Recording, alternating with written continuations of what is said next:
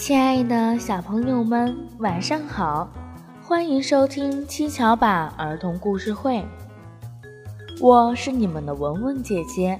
文文姐姐每天都会在七巧板儿童故事会给小朋友们分享好听的故事。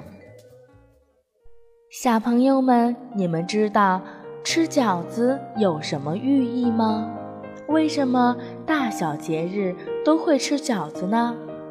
大凡很重要的日子，饺子无疑是在饮食方面扮演着非常重要的角色。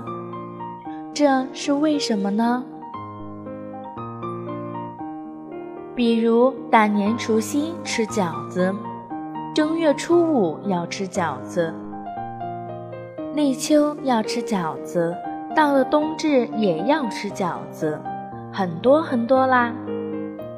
饺子是一种历史悠久的汉族民间吃食，深受老百姓的欢迎。汉族民间有“好吃不过饺子”的俗语，每逢新春佳节，饺子更成为一种应时不可缺少的佳肴。据三国魏人张一柱的《广雅》记载。那时已有形如月牙，称为馄饨的食品，和现在的饺子形状基本类似。到了南北朝时，馄饨形如烟月，天下通食。据推测，那时的饺子煮熟以后，不是捞出来单独吃，而是和汤一起盛在碗里混着吃。所以当时的人们把饺子叫馄饨。这种吃法在我国的一些地区仍然流行，如河南、陕西等地的人吃饺子，要在汤里放些香菜、葱花、虾皮、韭菜等小料。大约到了唐代，饺子已经变得和现在的饺子一样了。而且是捞出来放在盘子里单独吃。宋代称饺子为饺，它是后世的饺子一词的词源。这种写法在其后的元、明、清及民国仍然可见。在包饺子时，人们常常将金如意、糖。花生、枣和栗子等包进饺子馅儿里，吃到如意、吃到糖的人，来年的日子更甜美；吃到花生的人将健康长寿；吃到枣和栗子的人将早生贵子。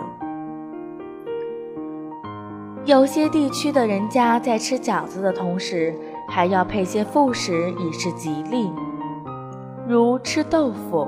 象征全家幸福，吃柿饼象征事事如意，吃三鲜菜象征三阳开泰。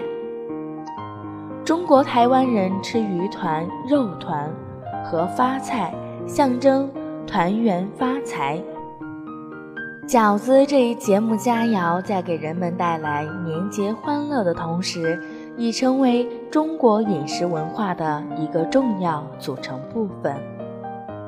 小朋友们，春节就要来了，希望小朋友们能够多吃饺子，健康成长。